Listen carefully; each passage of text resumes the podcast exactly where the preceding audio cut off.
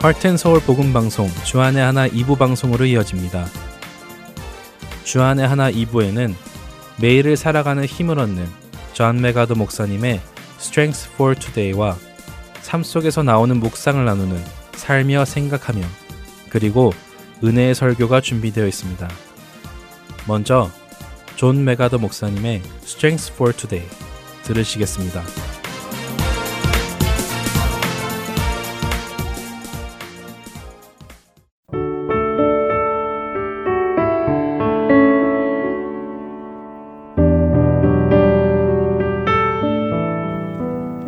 애청자 여러분 안녕하세요. 존 맥아더 목사님의 Strength for Today 진행의 이세진입니다. 성도들은 살아가며 여러 시험들을 겪게 됩니다.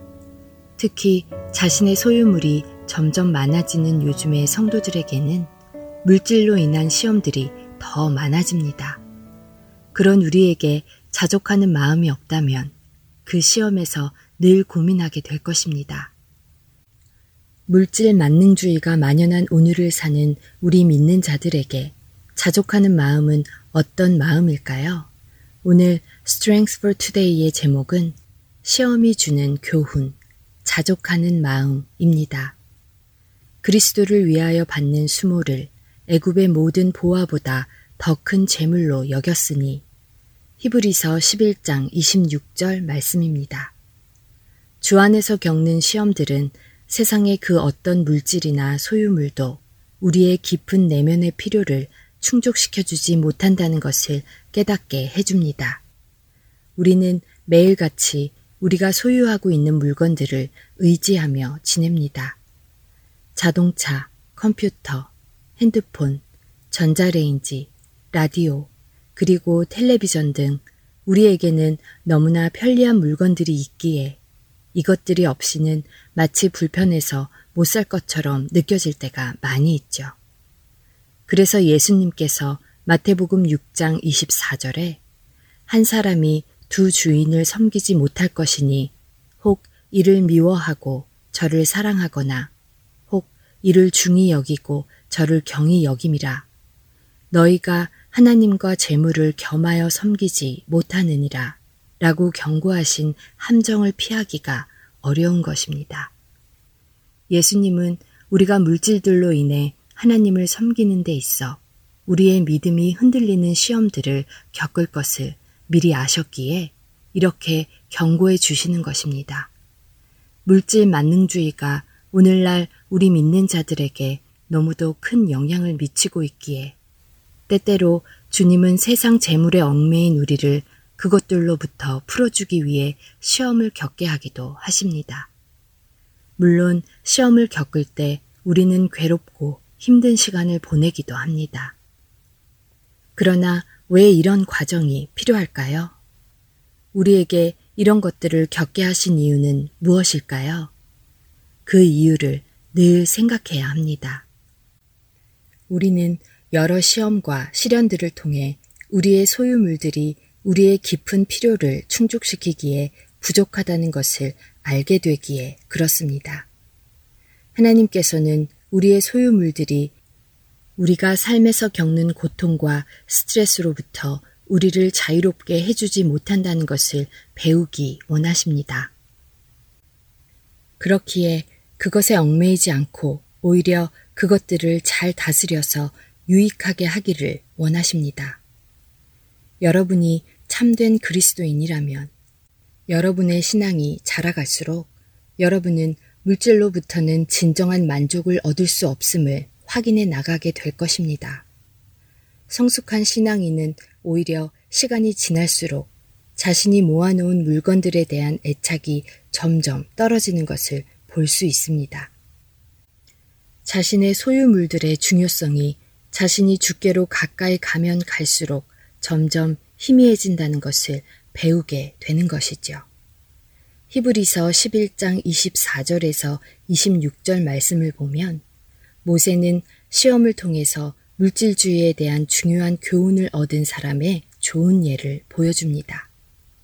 우리가 잘 알듯이 모세는 애굽 왕 바로의 집안에서 40년을 지내면서 공주의 아들로 다시 말해 애굽의 왕자 중 하나가 되었죠. 그러나 그는 왕가의 일원으로서 누릴 수 있는 특권과 권력의 자리를 포기하고 노예로 지내고 있는 자신의 동족인 이스라엘인들의 고통에 참여하게 됩니다. 히브리서 11장 27절에 말씀하시기를 믿음으로 애굽을 떠나 왕의 노함을 무서워하지 아니하고 곧 보이지 아니하는 자를 보는 것 같이 하여 참았으며 라고 하시죠. 하나님께서는 모세 역시 자신의 형제들인 이스라엘 백성들이 겪는 시험, 곧 하나님만을 의지하는 훈련을 받기 위해 애굽을 떠나게 됩니다. 모세에게 있었던 권력과 자리, 그리고 물질들을 의지하는 것이 아니라 말입니다. 주님은 이러한 비슷한 방법으로 우리의 관심 역시 주님께로 돌리고자 하십니다. 우리가 하나님 아닌 다른 것들을 더 의지하고 그 안에서 평안을 얻으려 하는 것이 잘못인 것을, 그리고 그것들은 진정한 평안을 줄 수 없다는 것을 시험을 통해 깨닫게 해주십니다. 오늘 말씀을 통해 주신 시험의 교훈은 이것입니다. 우리가 의지할 것은 무한하신 하나님의 영적인 능력이지 있다가 사라지는 물질이 아니라는 교훈이죠. 하나님의 능력 이외에는 우리가 의지할 것이 없으며 세상의 물질들로부터는 진정한 만족을 얻지 못합니다. 이 사실이 깨달아지는 은혜가 우리에게 있기를 소망하며 끝으로 사도 바울이 디모데 전서 6장 8절에서 한 고백. 우리가 먹을 것과 입을 것이 있으면 족한 줄로 아는 고백이 우리의 고백이 되기를 소망하며 오늘 Strength for Today 마칩니다. 안녕히 계세요.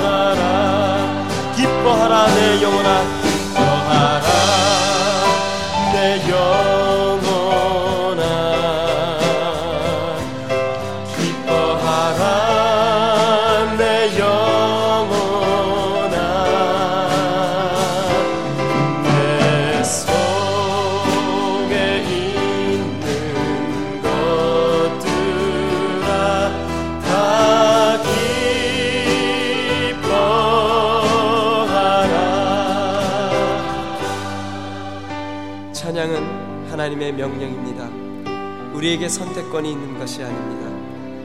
왜냐하면 주님은 찬양받으시기 합당한 분이시며 우리는 찬양을 부르도록 지음을 받았기 때문입니다. 그리고 우리를 구속하신 이유도 찬송을 부르게 하려 함이라고 에베소서 1장에 말씀하고 있습니다. 찬양은 주님의 명령이고 뜻임을 기억하시면서 다시 한번 찬양하겠습니다. 찬양하라 내 영혼아 אַ גאַנץ אַרן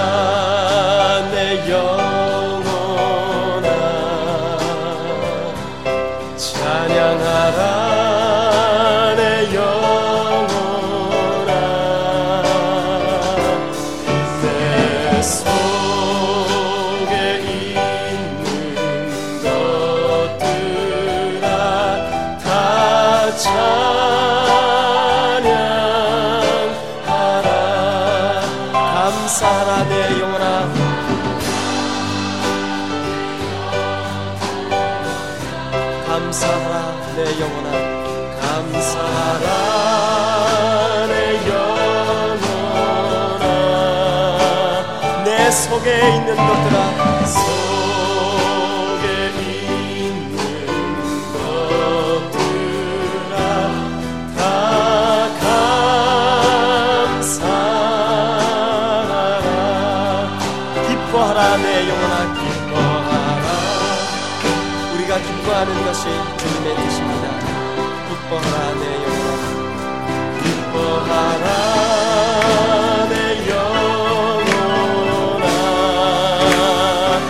속에 있는 것들아 내 있는 것들아 다 기뻐하라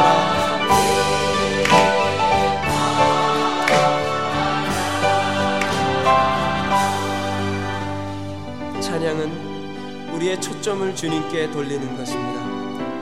우리의 삶의 주권이 주님께 있음을 인정하고 그분이 우리의 모든 것을 주관하심을 인정하는 것입니다. 그래서 우리의 삶 가운데 내 뜻대로 되지 않거나 어려운 환경 가운데서도 주님만을 바라보고 그분이 내 삶 가운데 항상 선으로 채우심을 믿음으로 감사드리는 것입니다. 감사하는 마음으로 찬양드리겠습니다. 찬양하라 내 영혼아 찬양하라 내 영혼아 찬양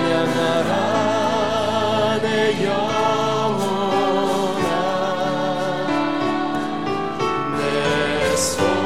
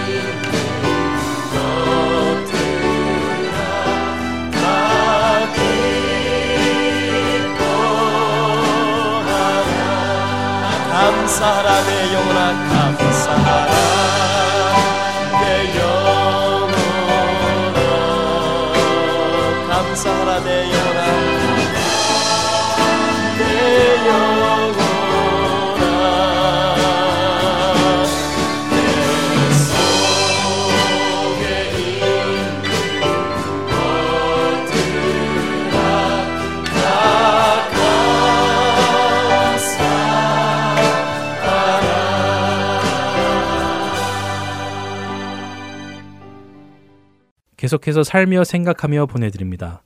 오늘은 이스라엘에서 선교하시는 김은성 성도가 진행합니다.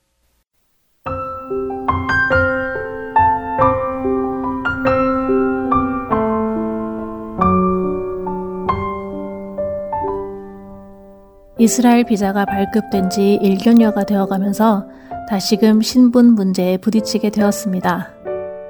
처음 미국에서 정착할 때에도 넘어야 했던 산을 이곳 이스라엘에서 다시금 넘어야 한다고 생각하니 긴장감이 점점 고조됩니다. 사실 저희는 이곳 이스라엘에 오기 얼마 전에 미국 시민이 되었습니다. 이제 막 안정된 신분으로 미국 생활을 시작하려던 그때에 하나님께서는 이곳으로 저희를 보내신 것이죠. 그래서 다시금 한 나라에서 체류할 수 있는 법적인 근거를 마련하기 위하여 서류를 준비하고 이 기관, 저 기관을 찾아다녀야 하는 수고를 한다는 것이 쉽지는 않습니다. 이 고생을 왜 사서 해야 하는지 짜증이 밀려올 때도 있습니다. 왜 우리는 이렇게 한 곳에서 체류하기 위해 고군분투하며 지내야 하는지 심술이 나기도 했습니다. 사실 미국에서 영주권과 시민권 둘 다 취득할 때 마음고생을 했던 터라 체류를 위한 법적인 문제가 저에게는 또 마음의 고생을 할까 큰 부담으로 다가옵니다. 영주권과 시민권 소속 중 해외여행을 자제해야 할 때 처음에는 친정어머니가 두 번째는 친정아버지가 건강에 문제가 생겨서 급히 한국으로 가야 했었지요. 영주권이 언제 나올지 장담할 수 없으면서 어머님을 마지막으로 한 번 더 볼 수 있기를 기도해야 했습니다. 코로나가 한참인 기간에 시민권을 받고 여권을 기다리는 동안에 코로나 이전처럼 돌봄을 받지 못하시는 아버지의 건강 악화 소식을 받게 되어 또다시 여건이 하루속히 나오기를 기도해야 했습니다. 그래서 저에게는 이곳에서 비자갱신을 위해 또다시 고생을 해야 한다는 사실이 큰 부담이요 스트레스입니다. 또한 미국에 있는 동안 신분과 함께 경제적인 여유도 갖게 되었기에 집을 장만하고 정착할 기대를 하고 있던 터라 미국에 두고 온 생활을 그리워하게 됩니다. 마음의 부담이 커지니 이전의 편안한 생활이 더욱 남의 떡처럼 커 보이기 시작했습니다. 그렇게 마음속에서 심통을 부리고 있는데 두 가지가 머릿속에 생각이 났습니다. 하나는 이스라엘 백성들이 광야에서 애굽의 생활을 그리워하며 불평했던 사실이었습니다. 그들의 불평을 하나님은 기뻐하지 않으셨습니다. 미국과 애굽을 동일시하지는 않지만 그곳에서의 편안함과 안정감이 저의 영적인 생활을 나태하게 만들었다는 사실은 묵과할 수가 없습니다. 광야에서 불기둥, 구름기둥으로 하나님의 직접적인 인도를 받으며 만나와 메추라기로 먹이시는 아버지의 공급하심을 직접적으로 받는 이스라엘 백성들을 어리석다고 했던 저의 옛 모습도 기억이 났습니다. 그런데 이제 그 어리석은 모습이 제 안에 있습니다. 사람은 이렇게 쉬 변하고 불평하는 존재인가 봅니다. 머릿속에 떠오른 또 다른 한 가지는 빌립보서 3장 20절 21절의 말씀이었습니다. 그러나 우리의 시민권은 하늘에 있는지라 거기로부터 구원하는 자 곧 주 예수 그리스도를 기다리노니 그는 만물을 자기에게 복종하게 하실 수 있는 자의 역사로 우리의 낮은 몸을 자기 영광의 몸의 형체와 같이 변하게 하시리라. 생각난 말씀을 더욱 묵상하고자 빌립보서 3장을 다시 읽어보았습니다. 사도 바울이 자신의 모든 업적과 이미 예수님을 위하여 했던 모든 일들을 잊어버리고 계속 앞으로 달릴 수 있었던 이유는 자신의 시민권은 하늘에 있는 것임을 알고 있었기 때문이었습니다. 땅에서의 영광이 이 땅에서의 업적이 중요한 것이 아니라는 사실에 집중하고 있었기 때문입니다. 광야에서 이스라엘 백성이 애굽을 그리워했던 이유는 약속을 주시고 그 약속을 이루시는 하나님께로부터 눈을 돌려 자신들의 안녕과 편안함을 보며 추구했기 때문이었습니다. 그리고 그들의 모습이 또한 저의 모습이었습니다. 시민권이 없는 한 사람이 한 나라에서 살아가는 것이 시민권을 가진 사람들과 같을 수는 없습니다. 내가 진정으로 편안하고 안정된 삶을 살기 위해서는 내가 가진 시민권의 나라에 있어야 합니다. 그런데 저에게 안정을 준 시민권은 하늘의 것이 아니라 미국의 시민권이었습니다. 제 시선이 하늘이 아닌 미국에 있다 보니 미국이 아닌 이곳의 생활이 불편하기만 한 것이죠. 사도 바울처럼 제 시선이 하늘에 머물러 있었다면 그가 고백한 대로 이 세상의 모든 것이 그리스도를 아는 지식에 비해서 배설물과 같게 여겨질 수 있었을 것입니다. 그가 실천으로 보여줬던 생활, 즉, 복음을 위하여 이 세상에서 겪어야 했던 고생을 기쁨으로 여기는 삶을 살 수 있었을 것입니다. 그리고 이 땅에서의 시민권, 제 상황에서는 물론 비자에 불과하지만 이 땅에서의 법적인 신분 때문에 이렇게까지 불편하고 어려운 마음을 가지게 되지는 않았을 것입니다. 오히려 풍부와 궁핍함 등 모든 상황을 지낼 수 있는 일체의 비결을 배웠던 바울처럼 항상 기뻐할 수 있었을 것입니다. 이제 이 땅을 바라보고 있었던 내 눈을 돌려 하늘을 보기로 결정합니다. 하늘에서 보이시는 불기둥과 구름 기둥을 따라가며 하늘에서 내리는 만나로 만족하기를 기도합니다. 그리고 하늘 아버지의 자녀로서 당당하게 이 땅에서 살아갈 수 있기를 기도합니다.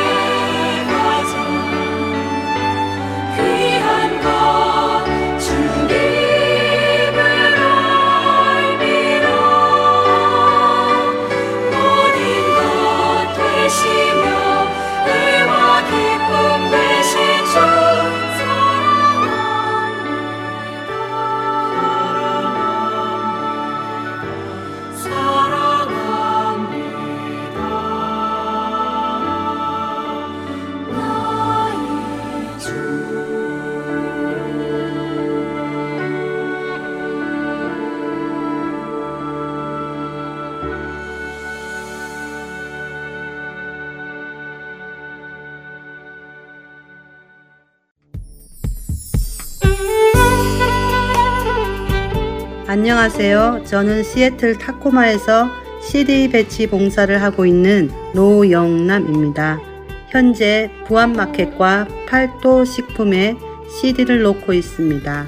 이 CD로 많은 이들이 생명을 얻기를 소망합니다. 감사합니다. 안녕하세요. 저는 필라델피아 H마트에 CD를 놓고 관리하고 있는 봉사자 김경애입니다. 복음으로 많은 이들이 구원받기를 소원합니다. 안녕하세요. 저는 버지니아 세너빌 지역에 있는 롯데마트와 H마트에 CD를 놓고 관리하고 있는 봉사자 백경입니다. 복음으로 많은 이들이 구원받기를 소원합니다. 예수 그리스도의 구원의 복음은 복음을 전달받은 사람들을 통해 끊임없이 전해져 갑니다. 여러분도 복음의 전달자가 되실 수 있습니다. 복음 전파 사역에 동참하실 분들은 전화번호 602-866-8999로 연락 주시기 바랍니다.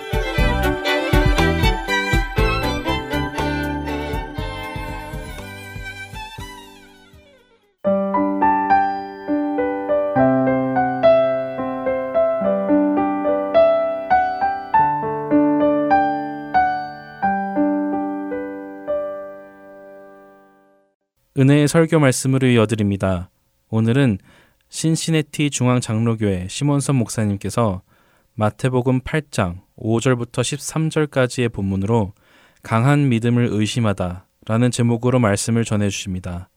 은혜의 시간 되시기 바랍니다.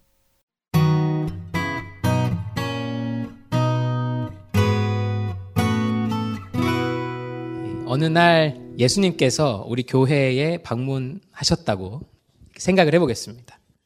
근데 그 예수님이 어떤 자매와만 이야기를 하시는 겁니다. 이 자매는 제가 만들어낸 가상의 인물입니다. 사실 그녀는 자신의 어떤 history로 인해서 남몰래 뒤에서 손가락질을 당하던 그런 자매였습니다. 실제로 그 자매는 죄와의 싸움에서 자주 쓰러지고 또 넘어지기도 했었죠. 하지만 그녀는 지금 이 교회를 찾아오신 예수님을 붙잡고 흐느끼고 있습니다. 자기 삶에 예수님이 필요하다라고 흐느끼고 있어요. 어떤 이들은 그녀의 이런 행동마저도 손가락질 했습니다. 저런다고 뭐가 달라지나. 저럴 시간에 자기 행동을 고칠 생각이나 할 것이지. 그런데 그녀의 이야기를 다 들은 예수님께서 우리 교회 모든 성도님들을 바라보시면서 이렇게 말씀을 하신 거죠. 내가 진실로 너희에게 이르노니 이 KCPC 중 아무에게서도 이만한 믿음을 보지 못하였노라. 만약 여러분이 이런 말을 듣는다면 마음이 어떠실 것 같으세요? 물론 우리에게도 뭐 내세울 만한 경건함은 없습니다. 하지만 이런 생각은 들 겁니다. 예수님, 그래도 쟤는 아닌 것 같은데요. 나도 아니지만 쟤는 더 아닌 것 같은데요. 이런 생각이 들 수도 있습니다. 아마도 오늘 본문의 예수님 말씀을 들은 사람들도 우리와 똑같은 마음이었을 겁니다. 예수님, 쟤는 아닌 것 같은데요. 예수님은 한 이방인 군인을 가리키시며 그런데 이렇게 말씀하셨어요. 10절입니다. 내가 진실로 너희에게 이르노니 이스라엘 중 아무에게서도 이만한 믿음을 내가 보지 못했다. 이 이야기를 들은 사람들 중에는 예수님의 제자들도 있었을 겁니다. 이 제자들은요, 모든 것을 다 버리고 예수님을 쫓았던 사람들이죠. 또 이야기를 들은 사람들 중에는 존경받는 유대 종교 지도자들도 있었을 겁니다. 근데 그 사람들, 나아가 예수님 뭐라고 말씀하셨냐면 이스라엘 중에서 보지 못했다고 하셨으니까 이스라엘 모든 사람들이 지금 예수님의 이 한마디로 인해서 의문의 일패를 당한 거예요. 이스라엘에서도 찾지 못한 믿음을 이방인에게서 찾으셨다. 그동안 하나님 믿지도 않았던 사람입니다, 이 사람은. 그동안에 하나님을 믿었던 사람이 아닙니다, 이 이방인은. 근데 예수님이 나타나셨다 해서 예수님 앞에 좀 엎드렸다고. 그럼 그동안 열심히 신앙생활 해온 우리들은 뭐가 되는 거야? 라는 생각을 오늘 본문을 보는 사람들은 다 똑같이 하고 있었습니다. 이 본문의 현장 안에 있었던 사람들은 다 똑같은 생각을 했어요.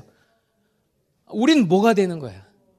당시의 이방인들은요, 하나님께 부정한 자들로 여겨졌습니다. 그래서 하나님께 예배를 드릴 수가 없었어요. 성전의 구조를 보시면 성전 입구 쪽에 이방인의 뜰이라는 곳이 있었습니다. 이방인의 뜰. 그래서 이 이방인의 뜰을 이방인들은 넘어가지를 못했어요. 다시 말하면 성전의 깊은 곳으로 가지 못했고 그래서 예배할 수 없었다는 것이죠. 그 이상을 들어갈 수 없었습니다. 오늘 본문에 나온 백부장도 그런 이방인 중에 한 명입니다. 그는 그 100명의 부하를 거느리고 있던 이방인 장교였어요. 그런 그가 어느 날 예수님께 나와 이렇게 간구하였습니다. 6절입니다. 주여, 내 하인이 중풍병으로 집에 누워 몹시 괴로워합니다. 근데 그의 말에 이상한 게 하나 있어요. 주여 제 하인이 지금 중풍병으로 집에 누워 괴로워합니다. 이 말에 이상한 말이 있습니다. 한번 살펴볼까요? 이 백부장은요, 예수님께 나와 엎드리며 하인의 병을 고쳐달라고 이야기하지 않습니다. 정확하게 말하면 그렇게 이야기하지 못해요. 그냥 자기 하인이 집에 누워 몹시 괴로워한다. 여기서 그의 이야기가 끝납니다. 그 백부장의 이야기는 여기서 끝나요. 물론 그의 하인도 이방인이었을 것이죠. 그래서 그는 잘 알았습니다. 자기가 이것을 요구할 수 없다는 사실을 알았던 것이죠. 그래서 집에 누워 몹시 괴로워합니다 해서 이야기가 끝납니다. 이 이방인 백부장이 어떻게 예수님의 소문을 들었는지는 알 수 없습니다. 하지만 확실한 것은 그가 예수님 앞에 나오기까지 많은 사람들이 수군거렸을 것이란 사실입니다. 오늘 본문의 백부장도 자기 부대에서는 존경받는 장교였을지 모르나 유대인이 다수 모인 곳에서는 그저 그는 이방인에 불과했었습니다. 그럼 그가 그렇게 힘들게 예수님 앞에 나와서는 자기 하인이 집에 누워 몹시 괴로워한다는 정보만 예수님께 드리고 있어요. 자, 그런데 이렇게 어렵게 어렵게 정보를 꺼냈는데 이어지는 예수님의 말씀은 이 백부장의 남은 자존감마저 산산이 부숴버립니다. 한글 개혁 개정 성경은요, 7절에 나오는 예수님의 말씀, 이렇게 번역하고 있습니다. 내가 가서 고쳐주리라. 내가 가서 고쳐주리라. 이렇게 번역하고 있어요. 물론 틀린 번역이 아닙니다. 그리고 대부분의 한글 성경, 영어 성경 모두 다 이 번역을 지지해요.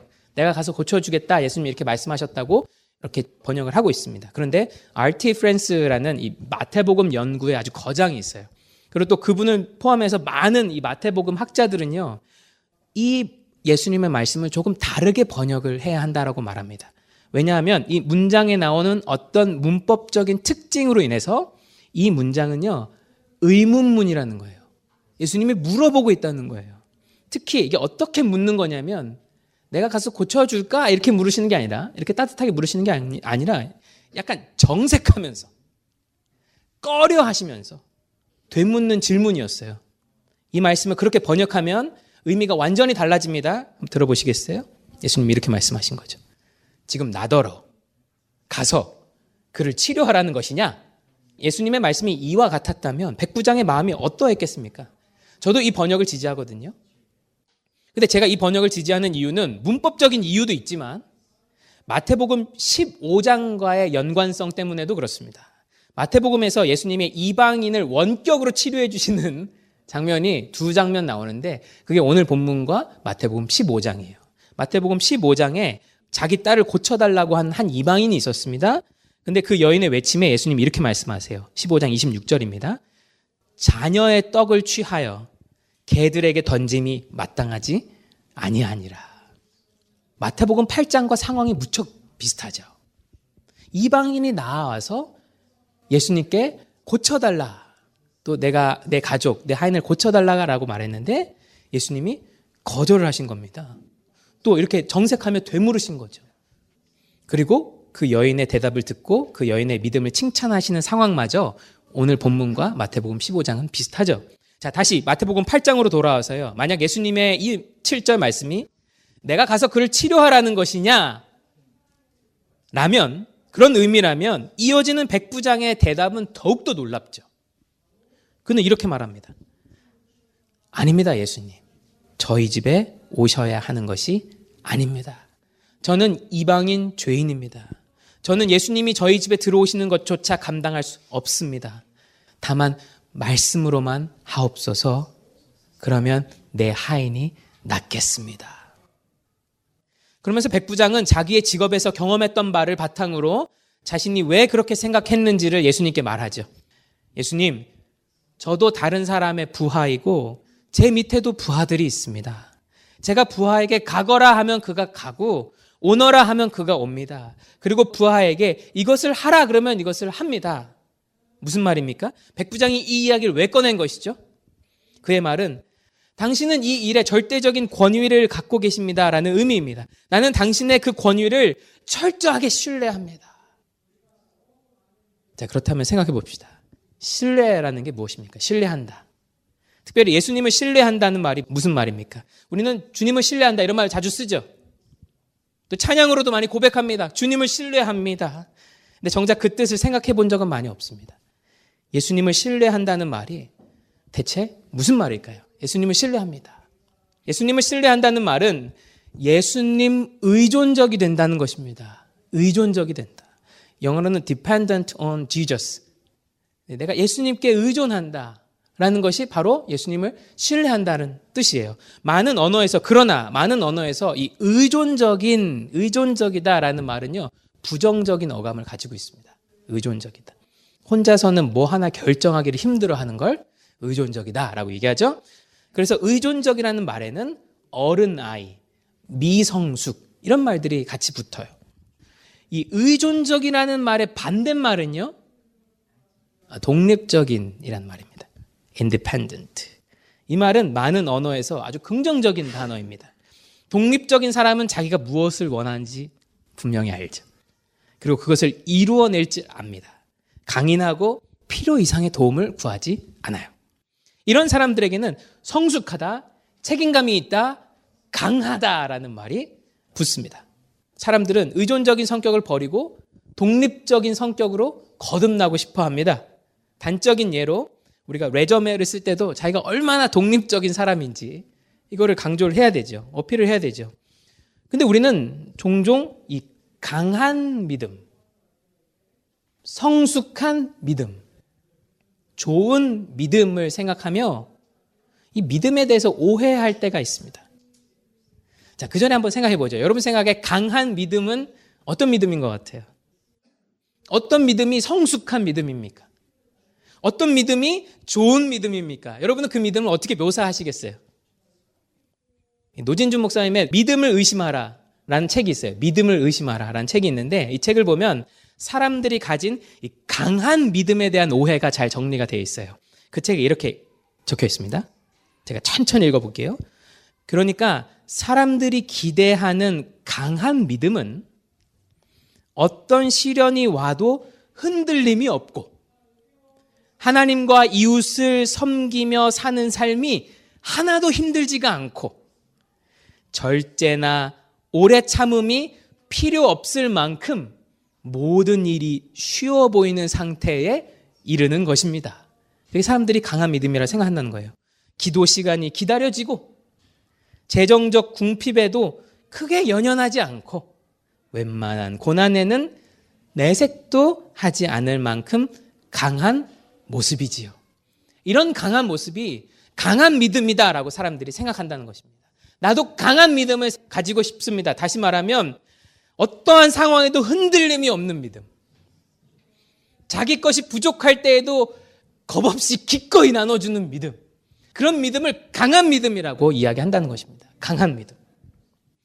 그런데 이런 믿음을 가진 사람의 모습은 세상이 말하는 독립적인 사람의 모습과 크게 다르지 않다는 거죠. 난 독립적이야. 자기에게 주어진 고난을 혼자 힘으로 잘 헤쳐 나간다. 어떤 죄나 유혹 앞에서도 굳건한 의지로 흔들리지 않는다.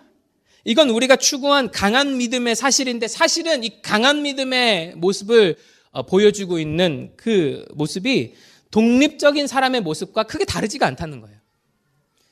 근데 예수님은 그런 강한 믿음을 가지고 있는 사람에게 예수님은 그게 좋은 믿음이라고 말씀하시지 않고 있는 겁니다. 오히려 예수님은 이렇게 물으시죠. 그 믿음에 나 예수 그리스도는 어디 있느냐? 어떠한 환경에도 흔들리지 않는 믿음에 나 예수 그리스도는 어디에 있느냐라고 묻고 계신 것이죠. 생각해보면 너무나 충격적인 말입니다. 우리에게는 어떤 죄나 시련에도 흔들리지 않는 믿음이 필요한 게 아니었어요. 갈등을 해결하고 약함을 극복하는 그런 믿음이 필요한 게 아니었어요. 예수님이 말씀하신 성숙한 믿음이란 그런 게 아닙니다. 사람은 당연히 흔들릴 수 있어요. 사람은 당연히 좌절할 수 있습니다. 그러나 성숙한 믿음은 그때마다 더 예수님 의존적이 되는 것입니다. 이전에는 혼자 힘으로, 내 가치로, 내 판단으로, 내 뜻으로 이겨내거나 실행해보려고 했던 모든 일들을 예수님 앞에 내려놓고 겸손해지는 것. 예수님 의존적인 믿음이 되는 게 오히려 예수님은 지금 성숙한 믿음이다라고 말씀하시죠. 그러니까 신앙의 연차가 쌓일수록 믿음이 깊어질수록 고민이 더 깊어지는 게 더 맞다는 것입니다. 더 당연한 일이라는 것이죠. 그런 면에서 강한 믿음, 좋은 믿음, 성숙한 믿음이라는 것이 있다면, 그런 게 있다면, 예수님 앞에서 얼마나 내 약함을 더 드러낼 수 있느냐. 그래서 얼마나 더 도움을 청할 수 있느냐. 강한 믿음이란 어떤 상황에서도 흔들리지 않. 나 예수님 없어도 흔들리지 않아가 아니라 언제나 흔들리지만 예수님께 의존할 수 있느냐. 이것이 예수님 말씀하신 성숙한 믿음이죠. 어쩌면 어, 우리가 목표하던 강한 믿음은 오히려 예수님 없이도 잘 헤쳐나갈 수 있어요. 잘 이겨낼 수 있어요. 라는 사람의 모습과 비슷하진 않았나 생각해 봅니다. 그래서 우리의 목표는 하나님을 믿는다고 하면서 오히려 하나님으로부터 독립적인 신앙을 추구하고 있었는지도 몰라요. 그러나 그것은 예수님께서 말씀하신 성숙한 믿음이 아니죠. 부끄러운 얘기지만 제가 나온 이 한국의 신학대학원에는 이런 말이 있습니다. 목사 안수를 받는 목회학 석사 과정이 3년이거든요. 어, 네, 옛날에도 아마 제가 말씀드린 것 같은데 어, 이런 이야기가 있어요. 1학년 때는 목회자의 마음으로 입학을 합니다. 2학년 때는 집사만도 못한 사람이 되고 3학년 어, 때는 평신도만도 못한 사람이 되어서 졸업한다. 이런 이야기가 있어요. 이게 무슨 말이냐면 1학년 때는요 신학생들이 다들 이 영혼을 사랑하는 마음과 말씀을 배우고 가르치려는 열정으로 입학을 해요. 그리고 신학생이면서 교회 현장에서 또 일하고 가르치죠. 자, 근데 뭘 모르잖아요. 경험이 없잖아요. 그래서 하나님께 미치도록 기도해요. 1학년 때는. 자, 근데 2학년이 되면요. 이제 좀 배운 것도 있고요. 이제 교회 사역도 좀 노하우가 붙어요. 아, 1년 만에. 네. 그래서 신학대학원에서 가르치는 분들이나 설교하시는 분들이 이렇게 오시잖아요. 교수님도 계시고 설교하시는 분도 목사님도 오시는데 채플에서 그럼 이제 팔짱 끼고 이제 평가를 하기 시작해요. 저 설교가 어떠한가? 저 가르침이 어떠한가? 이걸 평가하기 시작해요. 또 교회에서도 담임 목사님의 목회를 평가하기 시작하죠. 근데 3학년이 되잖아요. 그럼 신학교 강단에 누가 설교를 하러 왔든 엎드려 자요. 저런 정치 목사에게 배울 게 없다. 이러면서 엎드려 자요. 왜냐하면 그런 큰 신학교에 설교하러 오시는 분들은 주로 이렇게 정치를 잘하는 분들이 확률이 높거든요. 그래서 그런 분, 그, 그런 소문이 있는 분이 딱 앞에 서시면 바로 자요, 그냥. 목사의 마음으로 입학해서 평신도만도 못한 사람으로 졸업하는 거죠. 비단 신학생들의 이야기만이 아니죠. 어쩌면 우리는 하나님에 대해서 더 배우고 예수님의 말씀을 더 알아갈수록 오히려 더 참된 믿음에서 멀어져 가고 있는지도 모릅니다. 어떤 특정한 믿음이 강한 믿음이라고 생각하며 오히려 예수님 의존적이던 마음을 조금씩 조금씩 떨쳐버리고 있었는지도 몰라요. 또한 우리는 이 강한 믿음을 왜 원했는지도 좀 돌아봐야 해요. 왜 내가 이런 강한 믿음을 원했는가? 흔들리지 않는. 예수님 없이도 흔들리지 않는. 이런 강한 믿음을 우리가 왜 원했는가? 이런 독립적인 믿음을 가지면요, 사람들이 우러러 보죠. 어떤 시련이 와도 흔들림이 없고, 하나님과 이웃을 섬기며 사는 삶이 하나도 힘들지가 않고, 막 기도 시간이 기다려지고, 재정적 궁핍에도 크게 연연하지 않고, 웬만한 고난에는 내색하지도 않고 그런 강한 모습. 사람들이 이런 모습을 어떻게 볼까요? 우러러 봅니다. 와, 그 사람 참 믿음이 강하다. 그 사람 참 믿음이 강하구나. 교회에서 큰 소리 좀 칠 수 있는 사람이 되죠. 하지만 내면은 그렇게 썩어가는 겁니다. 겉으로는 강한 믿음 을 가진 것처럼 보이지만 내면은 썩어가는 것이죠. 오늘 말씀을 다시 한번 생각해 봅니다. 예수님이 우리 안에 오셔서 손가락질 당하던 그 자매를 가리키시며 그 가공의 자매를 가리키시며 이렇게 말씀하시진 않을까요? 내가 진실로 진실로 너희에게 이르노니 KCPC 중 아무에게서도 이만한 믿음을 보지 못하였노라. 오늘 본문을 마무리하며 예수님은 천국 잔치를 이야기하세요. 근데 그 천국 잔치에 누가 앉을 수 있냐를 말씀하십니다.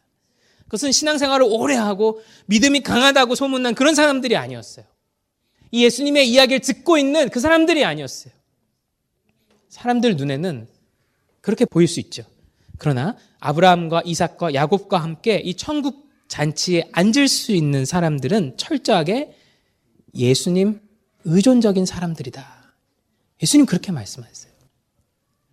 모든 이스라엘 사람들이 듣고 있는 상황에서 오직 그동안 하나님을 믿지도 않았던 이방인이 예수 그리스도께 와서 엎드렸을 때 예수님은 내가 이만한 믿음을 이스라엘에서 보지 못했다라고 말씀하신단 말이에요.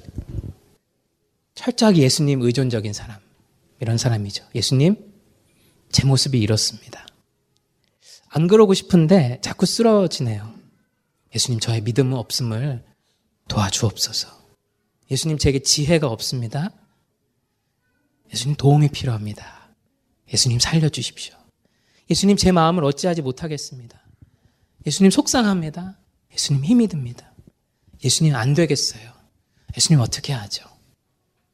강한 믿음을 가진 사람은 흔들리지 않는 사람이 아니란 겁니다. 예수님 어떻게 하죠? 늘 흔들리는 사람. 하지만 예수님 어떻게 하죠? 묻는 사람인 거죠.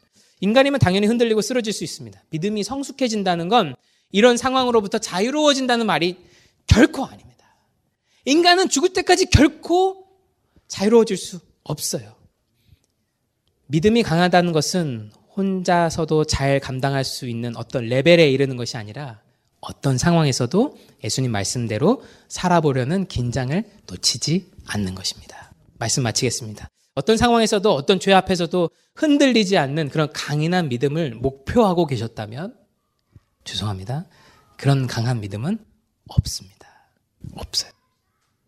그리고 그런 것은 강한 믿음이 아닙니다. 그저 독립적인 나 자신에 대한 믿음일 뿐이죠. 하나님에 대한 믿음이 아니라 독립적인 나 자신에 대한 믿음.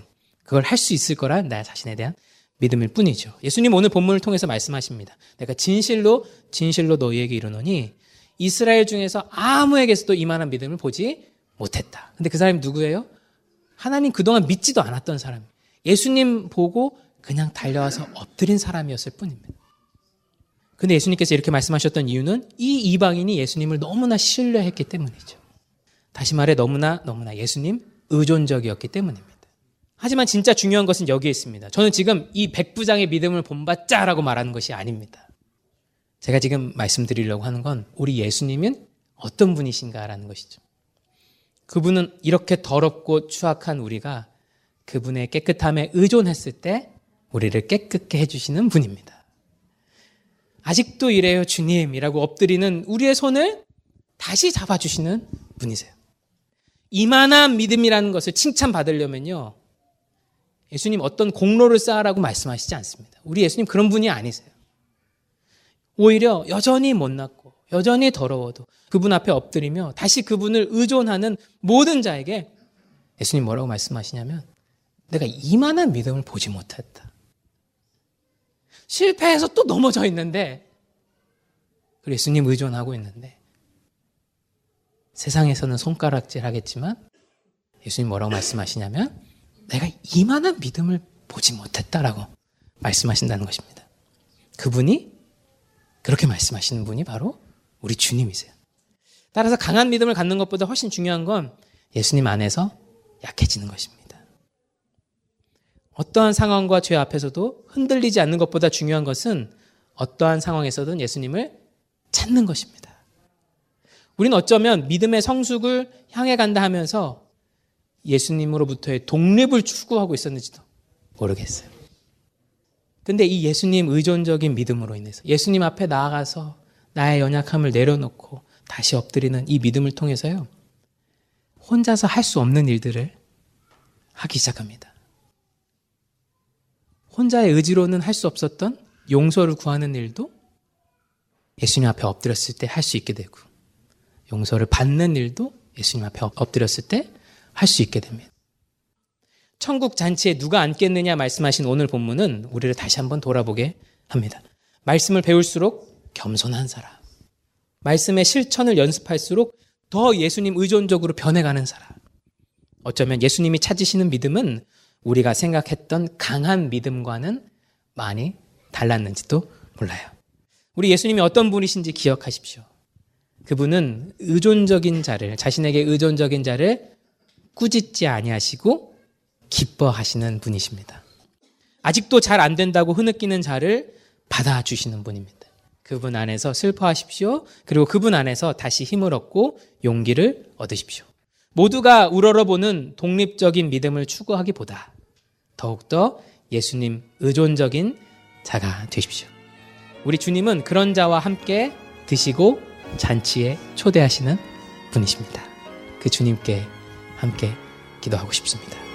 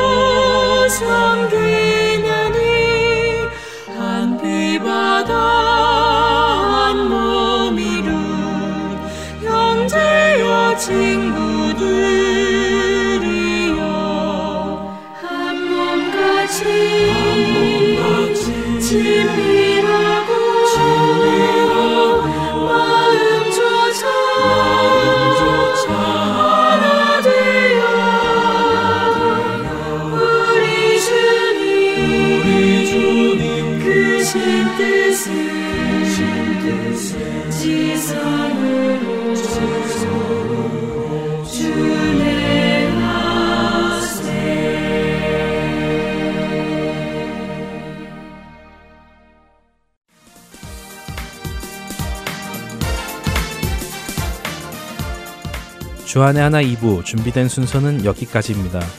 계속해서 주안의 하나 3부로 이어집니다. 주님의 말씀을 더 알아가는 시간 되시길 소망합니다. 안녕히 계세요.